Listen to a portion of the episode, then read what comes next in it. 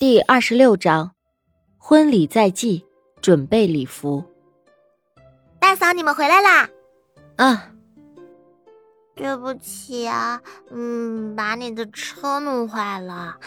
没事儿，刷点漆就行了。还是大嫂好。真是不好意思啊，最近有点忙。你回来这么多天，都没有陪你好好逛逛、吃顿饭。没事儿。拯救濒临灭绝的动物是咱的天职，怎么能因为这些世俗的姑嫂情给耽搁呢？是吧？秦父秦母见儿媳妇这几天忙得不可开交，东西肯定是没吃多少，就想着这一顿就要帮她全部都给补回来。秦父亲手炖了鸡汤，又吩咐了刘婶做了温以玲爱吃的血酱鸭。现在五个人已经齐全，可以拍一张真正的全家福了。温以玲真的是一个很幸运的女人。她有一个情深的丈夫，一对喜欢她的公婆和一个崇拜自己的小姑子，这一切也是她应该拥有的，因为她够努力，够善良。如今已经快十一月了，天气渐渐的冷了起来，所以秦深夫妇决定尽快去意大利布拉诺拍摄婚纱照。艾依朵问温以玲设计的婚纱已经存在他的脑海许久了，如今。终于做出了成品。透明的蕾丝五分袖，镂空的蕾丝花边，上身是修身的贴身型，而下半身是鱼尾型的拖地宽松多层的蓬松裙摆，裙摆是缀有许多小碎花的透明褶皱，夜长的头纱随着海风飘荡，简直浪漫极了。不仅如此，走红毯的只是这件主婚纱。之后还会有中国传统的凤冠霞帔，届时再涂抹上人鱼色的口红，她一定是这个世界上最美的新娘。艾依朵还特意找了一个国际著名的婚鞋设计师乐比，他设计了一双搭配这套婚纱的水晶鞋。这双鞋以银色为主，鞋面是用细小的水晶镶嵌而成。鞋头则镶嵌了一颗水晶雕花，鞋跟有银色的花瓣缠绕。温以玲是艾依朵的公主，艾依朵更是温以玲的女王。他们曾经约好做彼此的伴娘，现在温以玲嫁了，艾依朵要亲手为她做嫁衣，送她水晶鞋。她希望温以玲像公主一样，穿着水晶鞋嫁给她的王子。可是这样的祝福却又有些舍不得了。以后温以玲有了自己的家，就不能时时刻刻的在陪着他疯，陪着他闹。算了，不想这些，温以玲幸福就行。那么我呢？齐木这个呆子、胆小鬼，喜欢一个人都不敢承认。艾依朵在一边做着伴娘服，一边在胡思乱想着。秦深有私人飞机，一切准备就绪，就直接飞往了布拉诺。他们要的背景不是那里的繁华，而是小镇独特的美与宁静。秦浅在意大利认识了大摄影师博努瓦，温以玲也是奔着他去的。之前就在许多杂志上看过他的作品，温以玲非常的喜欢他。他们住在一个旅游小镇的酒店里，在这里。不仅是要拍婚纱照，秦深还想要再求一次婚。那次的求婚太过简单，或者说根本就不算是求婚，没有鲜花，也没有戒指。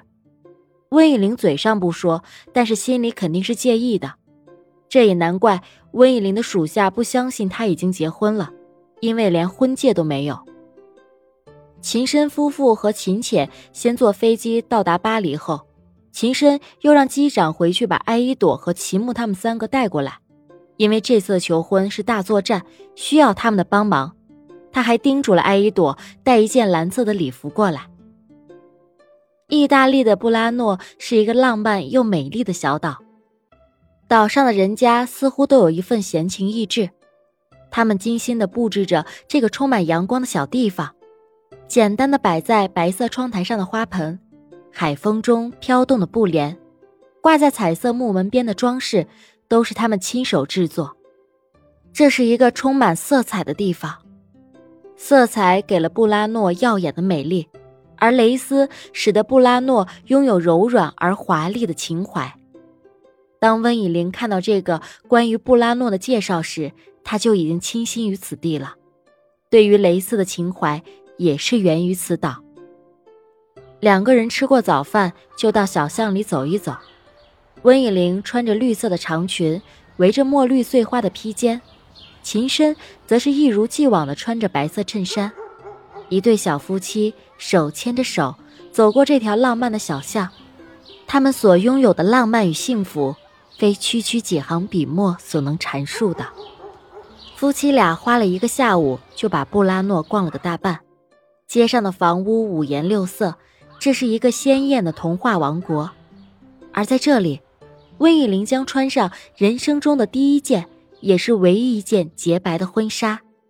以这个王国为背景，开启他和秦先生的浪漫童话，也将在这个王国被王子般的秦先生请求嫁给他。当他们回到酒店时，已经是五点过了，可能是逛了一天，温以玲又蹦又跳的。这时她有些累了，秦深叫她睡一会儿，等下午吃饭了再叫醒她。温以玲便躺在床上，不久。就进入了两人的梦乡。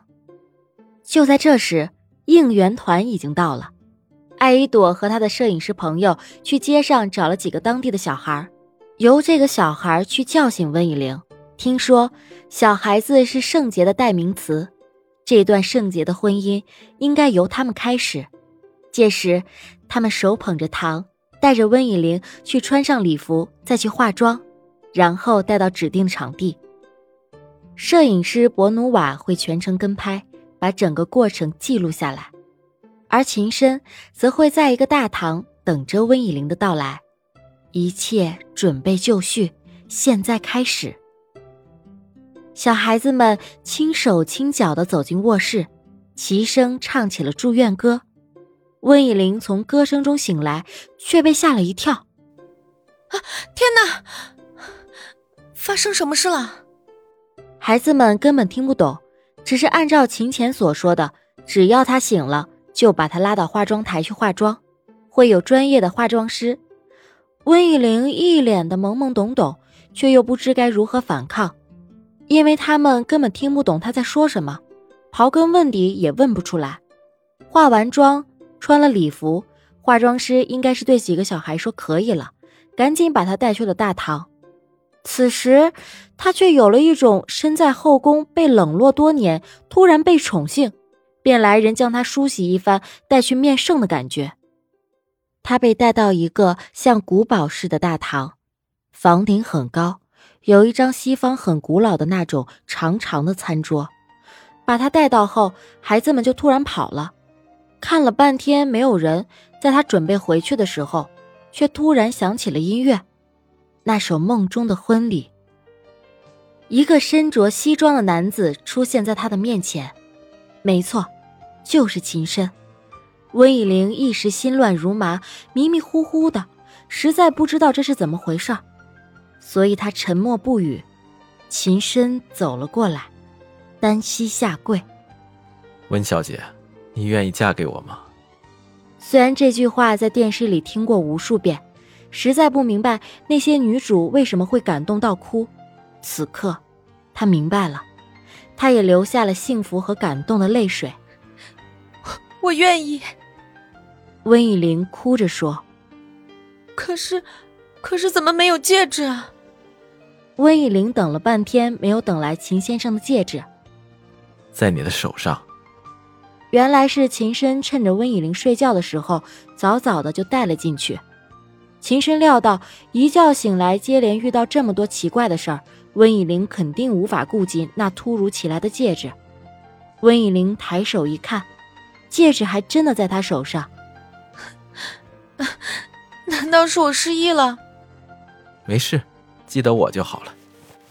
两个人相拥在一起，藏在角落的应援团也出来欢呼，服务员上了许多菜，也围着桌子庆祝。用餐过后，博努瓦建议他俩去阳台可以拍些照片。本来一个人的颜值就足以征服那台照相机，现在又加了一倍的马力。别提拍出来照片有多漂亮了。本想着伴娘伴郎也在，那就跟着新郎新娘一起拍照。可是还有英国的朋友没有来，原本定的伴娘只有艾依朵一个人，现在他们三个也都要求当伴娘，就变成四个伴娘。那么伴郎就是齐木他们三个加秦深的堂弟，他可是秦深和温以玲的红娘。司仪当然是个德高望重的人，所以他们选了艾教授。通知他的时候，真的是高兴的不亦乐乎。求完婚，第二天就是拍婚纱照了。因为还有工作，所以他们都回去了，只留下艾依朵和秦浅陪着他们。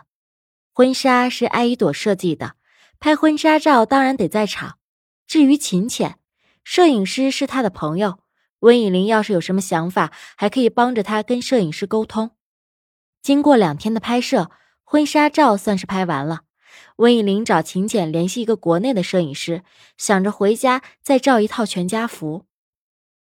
几天不见，如隔三秋。秦母对温以玲又是拥抱又是嘘寒问暖的，得知过几天可以去拍全家福，更是高兴的不得了。回到家倒了个时差。饭都没来得及吃，温以玲就回公司看她的阿秋去了。阿秋是温以玲给那头滚精起的名字。这几天，阿秋的身体状况越来越好，时不时的还能叫几声，证明他的心情也非常不错。之前阿秋的情绪不太好，可能是不太喜欢玻璃空间，玻璃空间让他产生了恐惧感，他老是往玻璃上撞。摸一个人的头会给他充足的安全感，动物也不例外。温依玲冒险到玻璃口去安抚他，又连着几天陪着他，这才安静下来。动物也有感情，只要真心以待，跟谁都可以成为朋友。秦深第一次去温以玲的公司时，就答应过周末请温以玲同事们去别墅烧烤，后来的事儿太多了，就一直没有邀请。现在婚纱照也拍完了，阿秋的身体也稳定了。他们周末就邀请了温以玲的同事艾依朵和顾泽阳，他们三个来烧烤。如此豪华的别墅在 A 城真的是很稀有。阿唐、小白不停的念叨着温以玲真幸福，不仅有个好丈夫，好丈夫还那么的有钱。因为是自己的婚礼。虽说有个啥事儿全包的丈夫，还有肯帮忙的公婆，但是有些事儿还是要亲力亲为的。例如挑请柬，刘叔给温以玲带了十多种款式，样样款式都能入了他的眼。不知道该说他太没标准，还是说他正当幸福，所以觉得什么东西都是好东西。后来他决定每种款式都定一些，不同关系的宾客送不同的请柬。这种荒唐事儿，也只有他能想得出了。还有伴郎伴娘服、父母的衣服，温以玲都要看看，所以下班他就去找艾依朵，希望艾依朵陪着他去看看。因为时间太过于紧迫，艾依朵的专业又是婚纱和成衣，所以艾依朵只是设计了温以玲的婚纱以及结婚几天所需要穿的礼服，其他的礼服秦深请了国内很有名的设计师设计。其他的服装也都需要与温以玲婚纱形成映衬，艾依朵确实也需要去看看。